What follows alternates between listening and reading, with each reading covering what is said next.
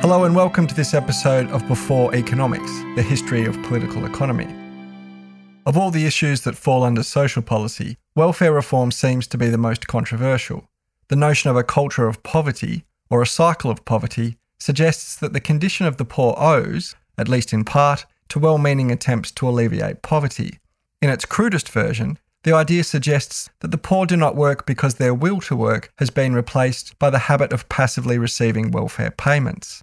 The needed remedy is to restore this will often expressed in slogans such as personal responsibility and welfare to work.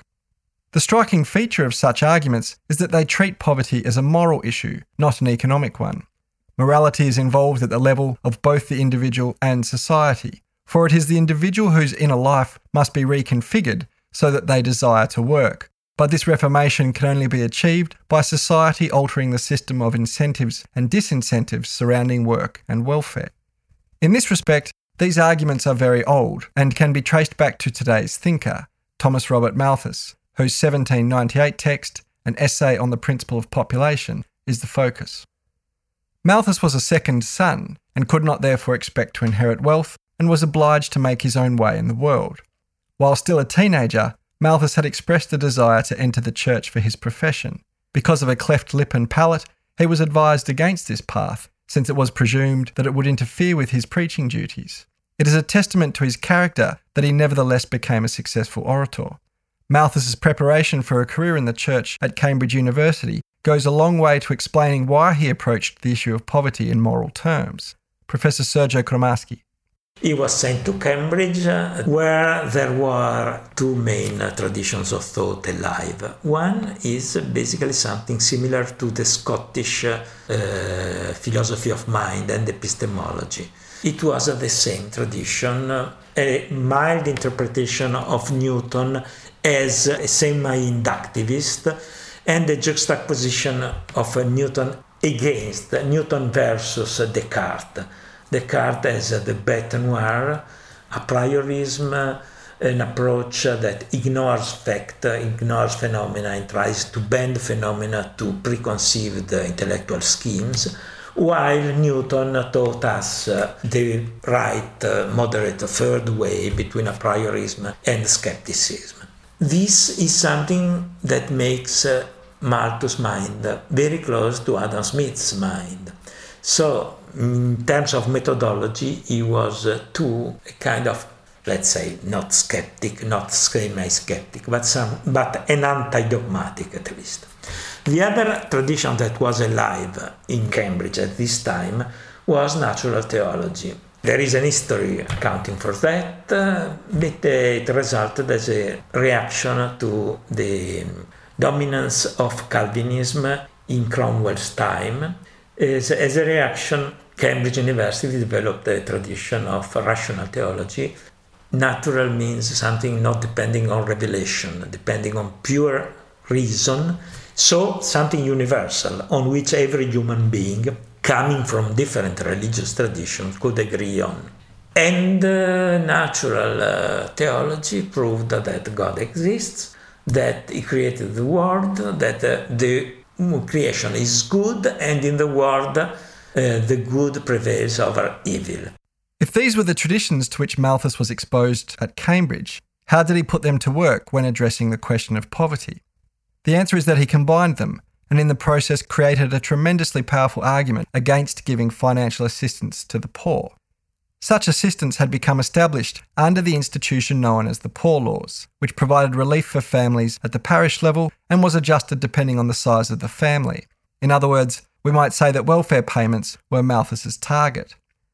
He made his attack in two steps. The first was to assert the existence of incompatible tendencies inherent to population and the food supply.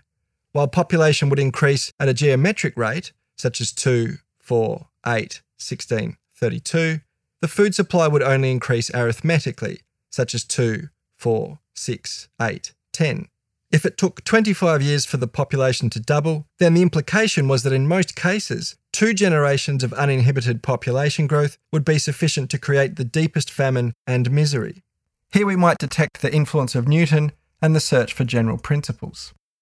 Of course, Malthus's argument was not that this actually happened as a matter of course, but that the population was kept down by various means to the actual level of the food supply. The most important of these checks was the so called preventive check, by which Malthus meant such customs as delayed marriage and sexual abstinence. Malthus gave the example of a gentleman who, if he married, would fall below the level of a gentleman, obliging him to keep company with the uneducated. Malthus argued that such a prospect would ensure that the gentleman remained a bachelor. Malthus also gave the contrasting example of the labourer, who did not fear falling to a lower class, but did fear the prospect of having to work harder and longer to support a family. In both cases, it was a prudential concern for future consequences that delayed marriage and procreation. In this way, individual choices accumulated and had demographic importance. Individual choices also had moral and political importance, since the other way that population was kept to the level of the food supply was by the positive check. This was Malthus's euphemism for death through famine and malnutrition. It tended to operate only amongst those whom Malthus called the lowest orders of society, and in such a nation as England, it ought not to exist. This brings us to the second stage in Malthus's attack on the poor laws, on welfare. His argument was that by providing sustenance for a family in time of need, the state was removing the obligation for individuals to guarantee the welfare of their family. In other words, if a worker's children would be fed regardless of their number and regardless of the cost of food, then there was no need to delay marriage. Here we can see why it is tempting to think of Malthus as an early exponent of personal responsibility. However, such a perspective is inaccurate because what Malthus found most alarming in this situation was not a cycle of poverty, but that it frustrated the laws of God. This takes us back to the natural theology that Malthus imbibed at Cambridge. We are told that God created poverty to teach us how to govern our passions, above all the sexual passion that existed between the sexes. In learning to govern our passions and to take heed of the future consequences of present actions, Malthus claimed that we are really forming our minds and souls into a state fit for the next life. Malthus considered the acquisition of prudence as one part of the process by which chaotic matter is formed into spirit, a process that begins with the search for refuge from cold and hunger and ends with the heights of poetry, philosophy, and love for humanity. As can be seen, Malthus's arguments are tightly bound to Anglican theology, and they therefore have little to say to poverty in our secular world. What does this mean for the empirical credentials of Malthus's principle of population? While the mere presence of theology need not be incompatible with empiricism, as Charles Darwin would later demonstrate, in the case of Malthus, it seems that he was not terribly open to observing the world as it was developing around him. Dr. Keith Tribe. What Malthus did was to take this hypothesis and then build upon it further hypotheses about positive and preventive checks and so forth to arrive at, in effect, a critique of the desirability of ameliorating poverty by distributing cash effectively by one couldn't help people who were poor by giving them money was what Malthus's view was. So in general the theoretical structure of his argument was faulty. It was simply a hypothesis which is then taken as a given to which was added another hypothesis which then was taken as a given to which then another hypothesis was added and this was meant to be a kind of a general proof of the fact that you could not improve poverty and improve people's welfare simply by redistributing income. So that's one side to it. The other thing was that Malthus must have been aware of the weaknesses of his argument because shortly afterwards, in the early 1800s, he produced a second edition which had a lot more empirical material. He restructured the book and tried to bring in a lot more empirical evidence of the rectitude of his general argument. And as the editions went on, there were several more editions, the book got more and more bloated with examples, desperately trying to demonstrate. And he went around collecting material and so forth and put a lot of effort into all of this, trying to demonstrate the truth of his general argument. But the general argument was wrong. And it was also wrong empirically because he lived through four censuses. The 1801 census, the first national census in Britain. He died in 1834. There were censuses in 1811, in 1821, and 1831. In the 1821 census, it was demonstrated that half of the population of England and Wales was under the age of 20.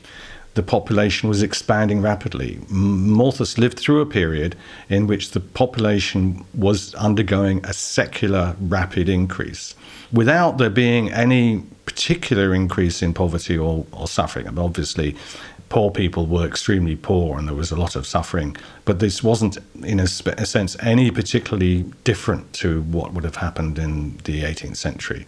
What's interesting about Malthus's reaction to this is it, not that he didn't notice it, but he actually said this wasn't a trend, it was a variation, it was a fluctuation, that he expected the population to settle back down again. He didn't expect this to continue. So he lived through a period in which the English, well, especially the English population, started to develop extremely rapidly. He set up an argument about population and the future of commercial society, which could easily be disproved on the basis of evidence which was all around him. Whatever the failings of Malthus's theory, his influence can hardly be denied. Above all, the idea that wages and the pool of available workers were inversely related became a mainstay of political economy. The effect was to drag the science away from the presumption cultivated by reason of state theories that population was good because it made the state stronger. Instead, it was necessary to examine the welfare implications of an increasing population. In this regard, it is important to underline not the conservative, but the optimistic and hopeful side of Malthus's thought. The aim of his science was to maximise the happiness of the population over the long term, which would mean high wages, brought about, at least in part, by lower birth rates. If we look to the economies of Western Europe today, then it is clear that their prosperity has coincided with falling birth rates. Of course, the efficient cause would seem to be advances in contraception as much as moral prudence. This episode of Before Economics was brought to you by the European Society for the History of Economic Thought. Written and spoken by me, Dr. Ryan Walter, at the University of Queensland. Special thanks to Sergio Cremaschi and Keith Tribe. The audio engineer was Nii Adepoyabi.